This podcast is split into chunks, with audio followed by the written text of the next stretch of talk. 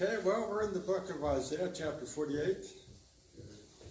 Uh, I think we're only going to cover the verses uh, 9 to 11. It's uh, quite a book. So, have we opened up with prayer already? No. nope. All right, Brother Doug, you don't mind opening yourself with a word of prayer, and then we'll. We thank you, Lord, for, for this wonderful day. And we, uh, we just give that thanks to you for everything, Lord. And, and uh, we, we just ask for uh, Brother John right now to, uh, to uh, preach the word to us and uh, bring forth some, some real good uh, nuggets and truth there. That, and we ask this in Jesus' name. Amen. Amen. Amen. Okay. Well, there's only uh, three verses, so let's go ahead and read all three of those together. Uh, Isaiah 48, uh, verses 9, 10, and 11. Starting with verse 9. For my name's sake will I defer my anger, and for my praise will I refrain from thee, that I cut thee not off. Behold, I have refined thee, but not with silver. I have chosen thee in the furnace of affliction. For mine own sake, even for mine own sake, will I do it. For how should my name be polluted? And I will not give my glory unto another. Amen and amen. Um, as we uh, get into the chapter here,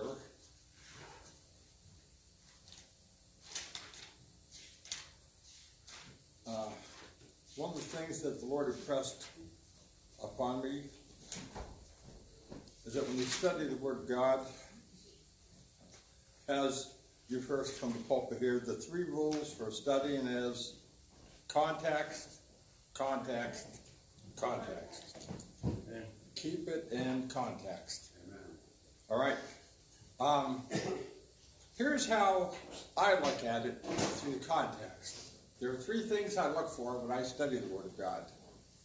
Um, the first context I look for is the time frame, what we call historical. Where at is this happening? Because here at BBF Ohio, and as we know through studying the Word of God, the Word of God is dispensational. There's different dispensations. So, whatever part of the scriptures you're going to teach, you know, you need to know where the time frame is. Because if you pick the time, the wrong time frame, uh, the doctrine is going to go haywire. Right. All right. So first thing you have to take note is historical. Where where in the time frame is this working at? Because the historical or the time frame then determines what the doctrine is. That's the second context. Now you're going into context of the doctrine. What is the doctrine for that time frame? What is the teaching? And then there's a a third context, which we call inspirational. All right. Uh, inspirational is okay as long as you keep it in historical and in the doctrine of that time frame. All right? We can tell you right now as far as inspiration, okay? It was wrong in the Old Testament to commit murder. Okay? It was wrong to commit murder during the time of Christ. It is wrong to commit murder in this time frame. And that is something that transcends all of it. All right? Same thing with stealing. Same thing with telling lies. Those things are inspirational, but it transcends and it, it does not hurt your historical and it does not hurt your doctrine. So keep that in mind. Historical has to be first. So when we're taking a look at verses 9, 10, and 11, we have to look at it from a historical viewpoint about when this is happening. And uh, we already know from studying the Word of God that these verses were already penned up to 150 years before it even happens. Okay? So that's one of the historical context. It's a prophecy. But uh, uh, one of the things we do when we're learning here, everything you study in the Word of God, everything surrounds the Word of God. Every single thing. God is concerned about His book. He's concerned about what He said. And uh, uh, this this may sound strange to you, but God lives by faith. he gives the book, and He lives by His own book. He lives by it. So therefore, when you and I see a promise that He makes to us, we can actually put our finger on it and say, you know, according to your book here, this is the promise you gave to us. And the Lord says in Isaiah 45 11, it's one of my favorite verses out of Isaiah. The Lord says, Concerning the works of my hands, command ye me. In other words, find out what my hands do, and you can command me, because that's what I like to do. I do things with my hands. Um, one of the scripture verses we're going to get, um, uh, but it's further down in the chapter here, I think, of Isaiah 48, there's a mention of God's right hand. And I think it's fascinating that uh, during the time of the Antichrist, where does he place his mark?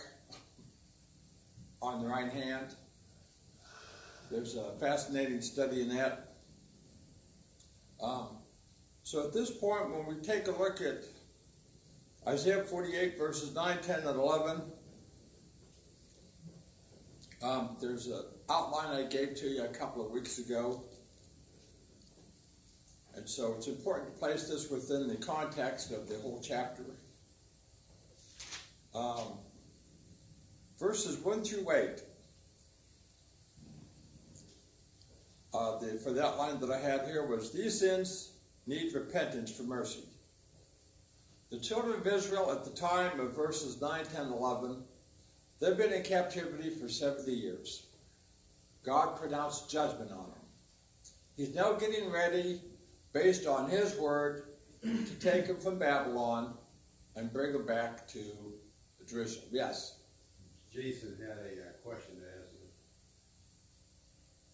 You had something to ask him, didn't you? No, I was still on the phone. so- Hey, John, Yes. that verse that you were looking for for the right hand, it's in, it's, uh, verse thirteen. 13? Yes. Yes. So, uh, but we won't get to it, but I just thought I'd throw that nugget out for you. Fascinating what God does with his right hand, and Satan claims that right hand during the tribulation period. Fascinating. Um, so, uh, in uh, Isaiah 48, in verses 1 and 2, well, this, yes, Johnny. This is a another verse that I picked up in the past on God wanting us to use His Word. See, um, I think this is. Let's see. This is in. Um, I think it, this might be in Isaiah as well. But he, this is. Um, let's see. Which what is it? Forty three twenty six. I think. Okay. Put me in remembrance. Let us plead together. Declare thou that thou mayest be justified. Yes. And don't forget me. In other words, I'm pretty sure it's the same idea that God is saying, remind me of what I told you. In other words, it's a way of showing faith. You know, exactly what you just said, I believe. Yes. What verses are that? I think that I, I think it's Isaiah 43, 26. Let me take a look. It's one problem with using this Yeah. app here on my Kindle. Yeah. But th- that's a, uh, a great point to make because um, It is. as we're going through our study in Micah, I think it might be chapter four when we get there. Hopefully the rapture comes first, but if we get to chapter four, I think there's five times where God brought judgment. And the people, not one time in that five judgment, called upon God. Not one time. They totally forgot his book. They weren't leaning on him for strength. They weren't leaning on him for hope. Um, any disaster that hits your life, first thing, prayer. Amen. Yeah. Then another layer of that is how many times people do pray. But they don't pray to the Lord. They don't pray in Jesus' name. They pray to some architect in the sky, some divine whatever, but they don't, they don't, in their hearts even, they're not really calling on him. Yeah. Well, I hate to tell you, but I like that guy in Matthew 18 that prayed to himself. Yeah. Yeah. Uh, Mary, you had your hand up? I don't know where it is, but also about the right hand, I really like, um, where it says, So do not fear, for I am with you, do not be dismayed, for I am your God. I will strengthen you and help you, I will uphold you with my righteous right hand. Yeah. I really like that one. Amen. I think it's in Isaiah somewhere. Yeah, those are those are great verses. I, I mark in my own Bible when I come across something now. And I used to never mark it before. I sort of idolized it, sorry. But once I started marking the Bible, it looks like a battlefield. it, is, it is marked up left and right. Um, uh, whether it's the notes I get here, whether it, the notes I get on my own, uh, whether it's from another sermon I'm hearing and reading. Um, and I will tell you, uh, there's a, a website called Spurgeon.com. And uh, if you really want a sermon that'll really bless you tremendously, it's Colossians 2.6. Just type in, you know, Spurgeon.com, Colossians 2.6. Um, I did an outline on that sermon way back during the first couple years I was saved. And, uh, and the, uh, the, the verse I've got memorized, uh, as you've therefore received Christ Jesus the Lord, so walk ye in him. It is a dynamite, dynamite uh, uh, sermon, a, a dynamite study of God's Word of us walking with Him. Uh, it didn't really dawn on me until uh, I think last Sunday when I was I was coming in, I was listening to the radio, and the first time the word walk appears is God. He's walking in the garden, Amen. and he cannot find Adam and Eve. Fascinating. And so that fits in with Colossians 2 6. He's looking for us, and when he finds us, he wants us to walk with him. Walk with him. And uh, that should be the, the greatest joy that we have in our life, is walking with the Lord. Um, yes, Doug. He, he, he knew where they were. He, he just wanted them to reveal themselves. Yes. Oh, absolutely. Yeah, he already knew. Yeah, but that's a, it's a haunting verse when he goes, uh, "Where art thou?" Yes. And there are probably times in our life where we need to ask ourselves, "Where are we? Where are we with the Lord? Amen. Are are we hiding? You know, what's really going on, or are we giving up? Because the world looks darker than ever right now. Um, I have to give you this quickie. Um, yesterday we went to. Uh, um, Jennifer found this art place in downtown on Sixth Street in Columbus, uh, Block Park, Lockport. Blockport. Fort. Oh, Yes, Block Fort. Fort. Okay. Well, uh, uh, tonight's the last night for it, but they uh, they did an 18-hole golf course and they did their own artwork. And uh, Say the unique. it was very ingenious. Parts of it was very frustrating. Um, just so you know, I, I came in last place. My score was 65. so, uh, and of course, uh, Jennifer won with a 52. Johnny had a 53. and Jill had a 63. She was like putt putt golf. Yeah, Yeah. putt putt golf. Yeah, and it wasn't even. They even had their own sticks, their own golf balls, the whole works. It was really insane. But uh, I, I would like to share this with you. Um, I got a chance to be a missionary, and it was sort. It was for me. It was fun. Um, the Ohio track is still a great track to pass out. I, it opens up conversations left and right, and people mouths drop open. I didn't know that, you know. But uh, I met a guy from Argentina. Wow. Guy from Argentina. So I was uh, international. And he was with the guy who was from England. So that's the opposite side of the world. And the guy from England, so I got a chance to chat with him because I, I spent three weeks in England. And uh, I told him I even went by Winnie the Pooh's house, A. A. Mills. Uh-huh.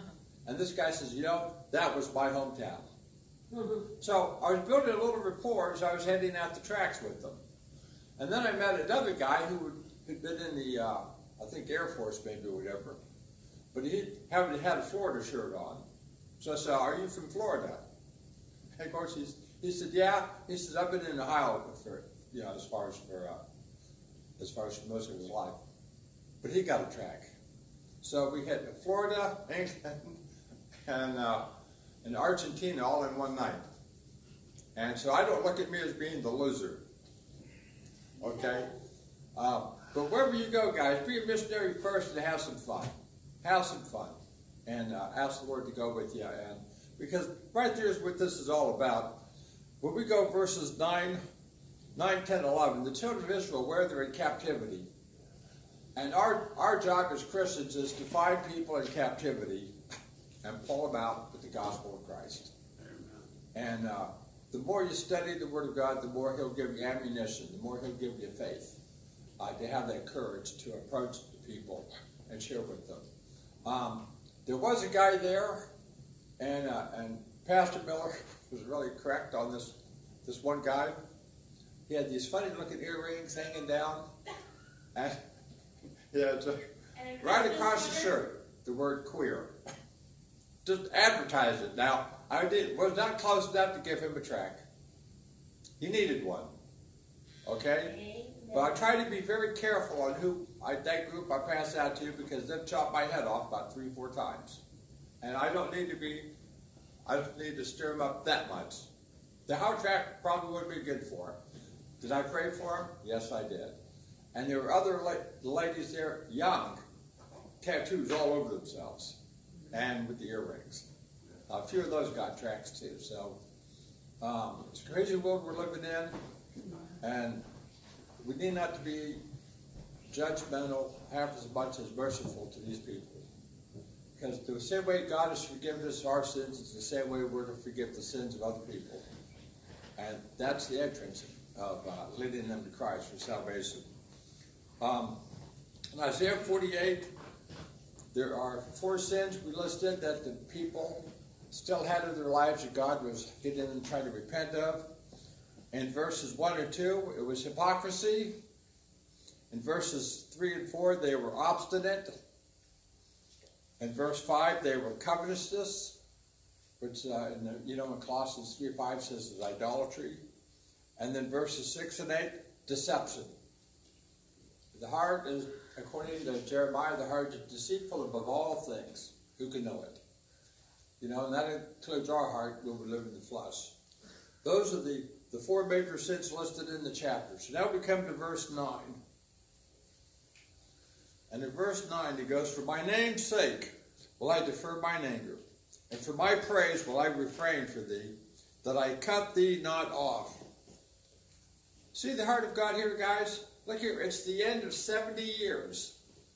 He made a promise to him at the end of 70 years he would come by and bring him back to, to Mount Zion, to bring him back to Jerusalem.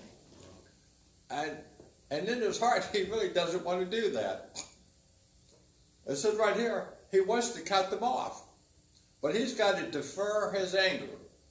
The word defer means to hold back.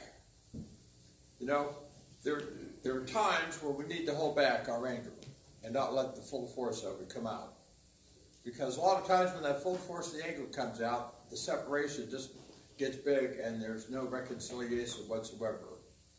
Um, and then it says, For my uh, praise will I refrain. That, that means, again, I'm, I'm, I'm going to hold back. I'm going to hold back. That I cut thee not off. Um, the word sake here, for my name's sake. Um, you'll crack up. I, I went to uh, Google to see what the word sake means. I already know that meant uh, the, the word I use is purpose. For my name's purpose. All right? Uh, but it came out sake. Rice wine from Japan. So I, I had to re redetermine what I was putting in there. Okay? There's at least five things that the word sake means. Um, I'll just go through it real quick for you because he says, for my name's sake. The word sake means final cause. The final cause.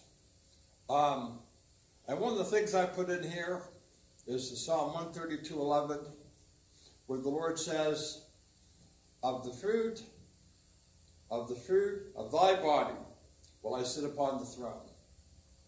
Look here, if he cuts off Israel at this point, he's not going to be able to sit on the throne. The body that Christ was going to come from was there in Babylon.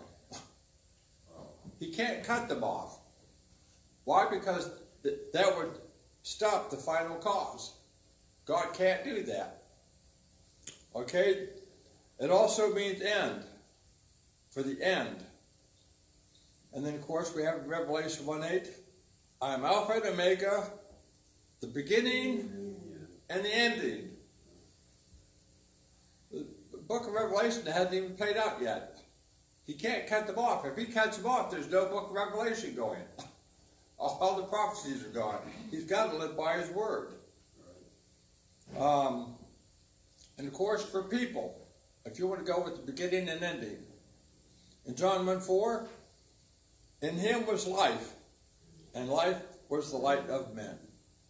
What's the beginning of life? It's in the Lord. He's the one that gives you the physical life, and then when you get saved, you have the spiritual life. Right? So there's not a single person on the planet that does not get their life from the Lord. And then there's the ending. Revelation 20, verse 15. Every person that's ever been created, every person that's ever been made will be there. And whosoever was not written in the book of life was cast into the lake of fire. And that's the ending. And uh, the more I study that, the more I don't want to be there. no. Uh, and that's a study in itself. Um, the word sake again means purpose. And uh, we don't have time, but uh, write down Ephesians chapter 1, verses 3 to 14.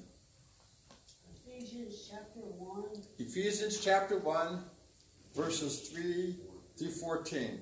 thank you. You'll see the word purpose show up in verse 9 and 11. And then, as we see in uh, Isaiah 48 9, he talks about praise. So we see the word praise show up in verse 6, 12, and 14. So if you study Isaiah 48 9 and compare it with Ephesians chapter 1, verses 3 through 14, you will have a very, very rich Bible study in God's Word. Yes, Jessica. What did you say the second, you said, I don't, what was the word, and then you said six, twelve, and something else.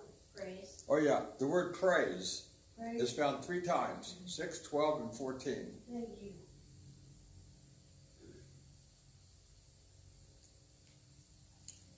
The word sake also means purpose of obtaining. And uh, in Acts 15, 13 to 18, which Pastor Miller will hopefully get to in the uh, study of Acts. We haven't got that far, right? What did you say? In Acts 15, No. verses 13 to 18, we'll find in there that God is going to the Gentiles, like in the church. He's obtaining the purpose for His glory, for His honor. And then also the other purpose of obtaining is found in Revelation 11 15, where the kingdoms of this world now become His kingdoms. And that's where the Hallelujah chorus comes in. And He shall reign forever and ever. That is going to be fantastic. Hallelujah. Hallelujah. Amen. And then, last of all, the word sake also means to give an account. To give an account. He says, for my name's account. The account of my name. And so, uh, the word account means to give reasons, to answer for a responsible character. What is the character of God? He's got to give an account for it. If he says, I am this, then that's what he's got to be. He can't be anything else other than that. All right? Um, and the same thing is, happens with us someday. I think you uh, speaks about it in Romans uh, 14, 9 through 12. We're going to have to give accountability. And what's our accountability? Uh, we need to answer for our responsible character love, joy, peace. What did we do with the love, joy, peace that the Holy Spirit indwelled in us? What did we do with it? On reading the Lord, what did we do with it to love the lost? What did we use love, joy, and peace for? And helping out our brothers and sisters in the Lord. What's our accountability? And uh, hopefully we'll, we'll be able to hang our heads up and say, Lord, you know, I tried. And uh, that's about all we can do. And again, it says, for my name's sake. Uh, you guys are already familiar with Acts 4.12. There's no other name, no other name given under heaven, whereby we must be saved. Uh, you guys are also familiar with uh, Philippians 2, verses 9 through 11. And at the knee, every knee shall bow and declare that Jesus Christ is Lord. Every knee. And of course, that goes right back to the great white throne judgment. At that point, and that's what every knee will be bowing right then and there. Um,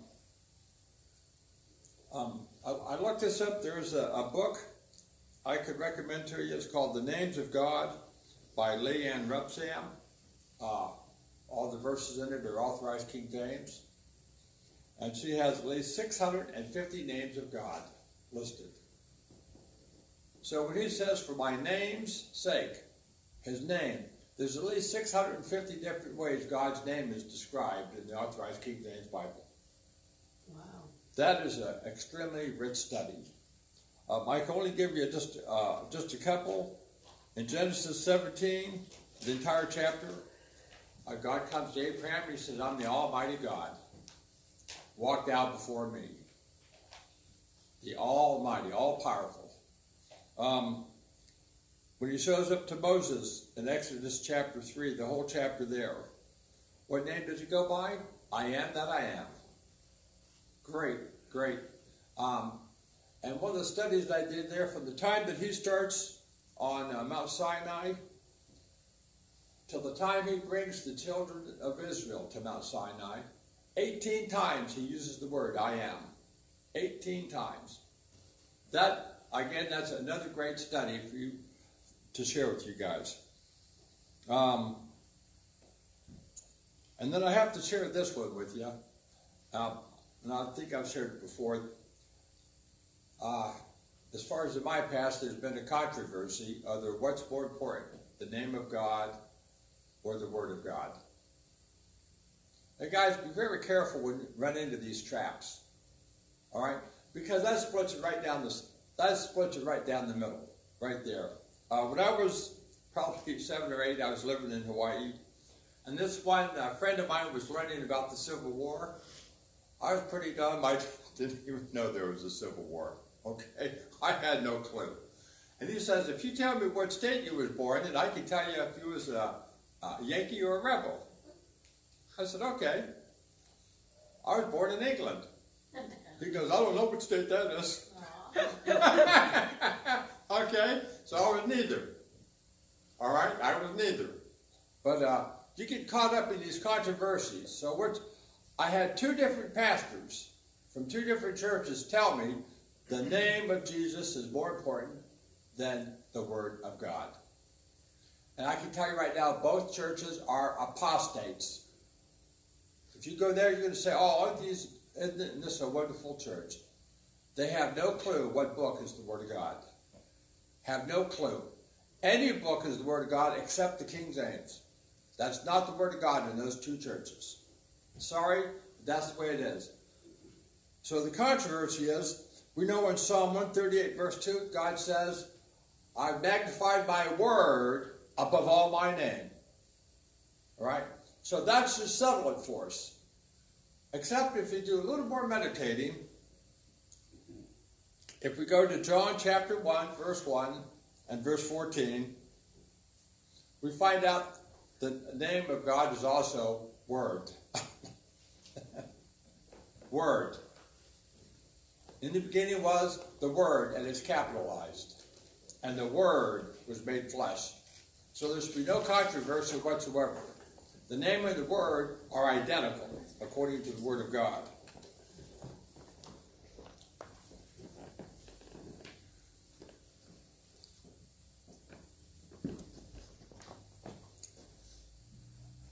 So, in verse 9 here, after 70 years, the Lord has come by and he's going to go ahead and honor his word. He's going to honor his plan and he's going to go ahead and pull them out. Okay?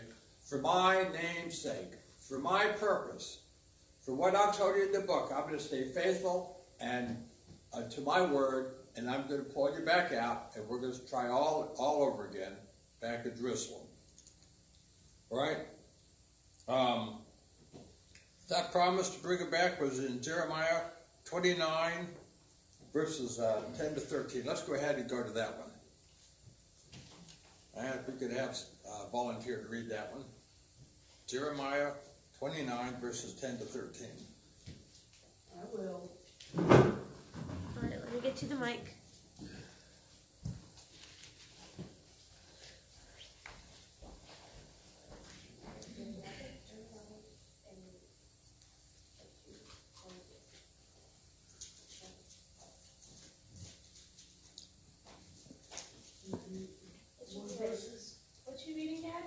Uh, 29, verses uh, 10 to 13.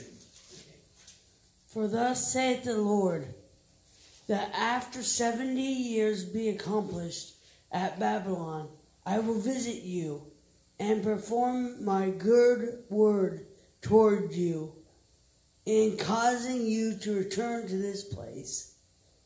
For I know the thoughts that I think toward you, saith the Lord, thoughts of peace and not of evil, to give you an expected end. Then shall ye call upon me, and ye shall go and pray unto me, and I will hearken unto you. And ye shall seek me and find me, when ye shall seek, uh, search, search for me with all your heart. Yep. Thank you. Yep, that's it. Isn't that amazing? He promised him at the end of 70 years. That's his promise that he made to him. He could not renege on that promise. Um, you'll notice here in verse uh, 11, uh, that verse has been converted in Christianity for about the last five to ten years. um, but uh, to give you an expected end. See the word end? That's the same word we use for the word sake, for my name's sake. What is the expected end for Israel? And that is the millennial reign of Christ in Jerusalem. Amen. That's the expected end. That has not occurred yet. That's the end talked about here. And I, I give you another clue what the Lord was trying to do um, by putting him into captivity for those 70 years. What he was hoping to do was to, uh, the immorality was so great in Israel. He was trying to get them back to one man, one woman. The parents were supposed to help the kids find a suitable person and rebuild from there. It was a rebuilding program. And one of the ways that I, I know this is because when God wanted to do something with the pilgrims, what did he do? he brought them here, one man, one woman, and we've been blessed up until this generation. You think about, I think there's four of those. Um, he uses pruning and he uses the refining, I think, in the next verse. And Yes. And there's four times where it wasn't, he didn't destroy the whole nation, but it came real close. Oh.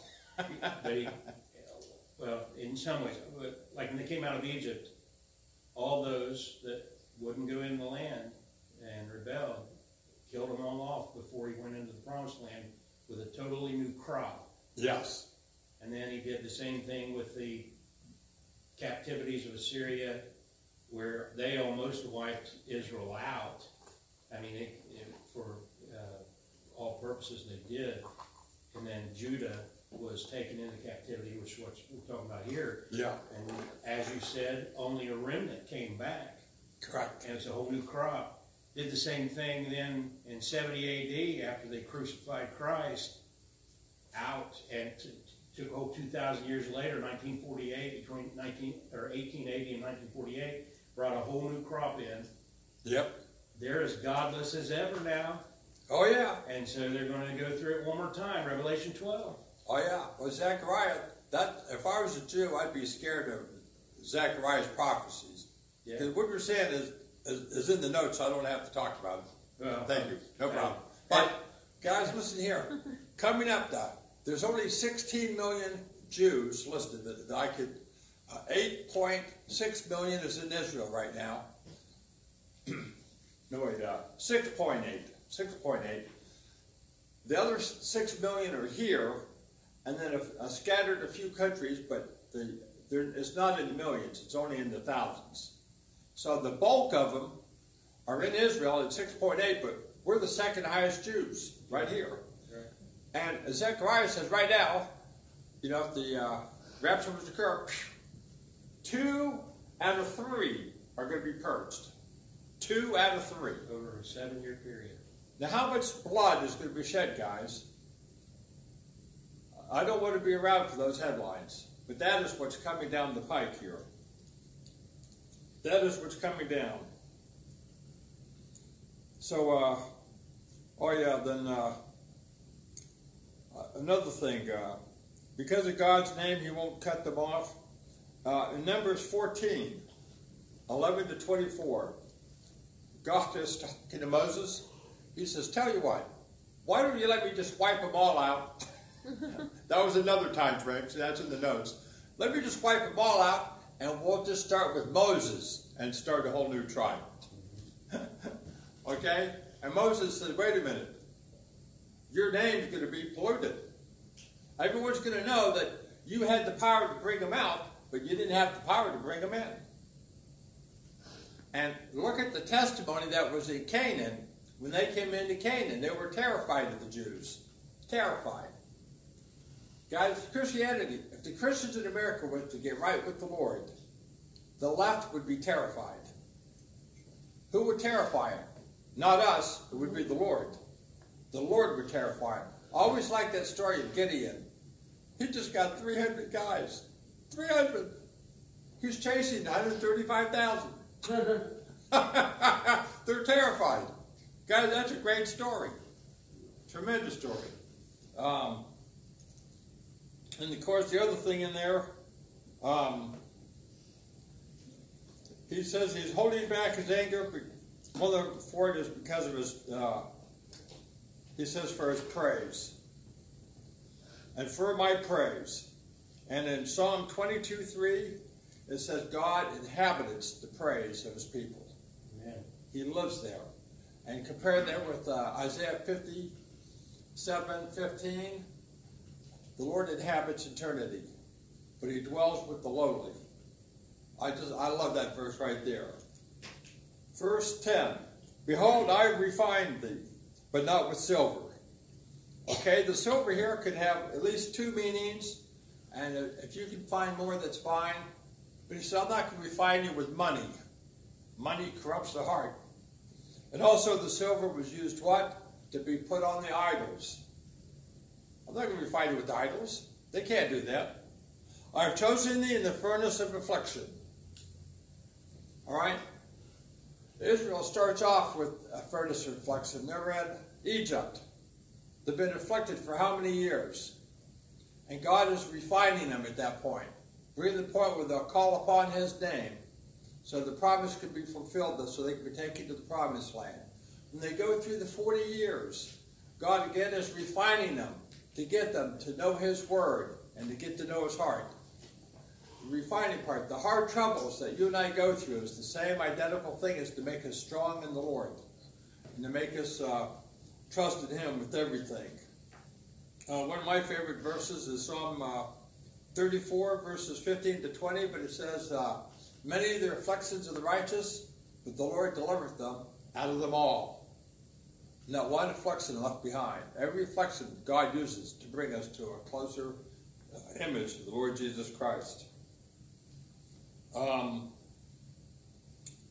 and then we have um, verse 11, for mine own sake, well, again, which we'll discuss that. The- Even for mine own sake will I do it, for else should my name be polluted. Again, that's a reference back to the idols. These guys were all worshiping the idols who couldn't do anything. And God says, I gave you my word. I'm going to be pure to my word. I'm going to deliver you. Johnny. This is a fun little observation I just made. So isn't it? Isn't there a part in the for the Old Testament law where God says that you know if Israel obeys Him, then one person will be able to make a thousand flee? Yeah. So I just realized the whole thing with Gideon there wasn't that big a deal. No. 'Cause Oh, there was only 450 per person. yeah. Could have been typical of Israel's history, but they kept falling away.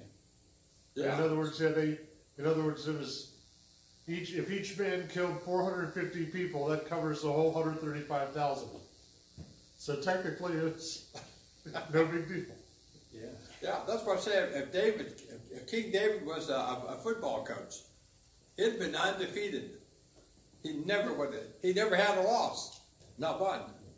Okay, well, we're going to end up with the last part of verse eleven here. and I will not give my glory unto another. Let's take a look at uh, 1 Corinthians chapter 1, verses 26 to 31, and that's where we'll close. First, First Corinthians, chapter one. One. Chapter one, uh, Twenty-one, you said? one, one. Yeah, First Corinthians, chapter one, twenty-six Oh, twenty-six. to the end of the chapter. Starting with verse twenty-six. For ye see your calling, brethren, how that not many wise men after the flesh, not many mighty, not many noble are called. But God hath chosen the foolish things of the world to confound the wise. And God hath chosen the weak things of the world to confound the things which are mighty. And base things of the world, and things which are despised hath God chosen. Yea, things which are not, to bring to naught things that are. That no flesh should glory in his presence. That's the key. No flesh should glory in his presence. But of him are ye in Christ Jesus. That's us. Who of God is made unto us. Who of him are ye in Christ Jesus. Who of God is made unto us wisdom and righteousness and sanctification and redemption. That according as it is written, He that glorieth, let him glory in the Lord. Amen. Amen. And if you notice in verse 26 here, see the word called. Again, we, we discussed that in Isaiah chapter 48, the first couple of verses. They were called. They were called. Guys, we're right there in Isaiah 48, first couple of verses. Here we are in this time frame. We're called that no flesh should glory in his presence. And that's how we end verse 11. We, we can come in uh, in chapter 48 at verse 1, and we can leave at verse 11.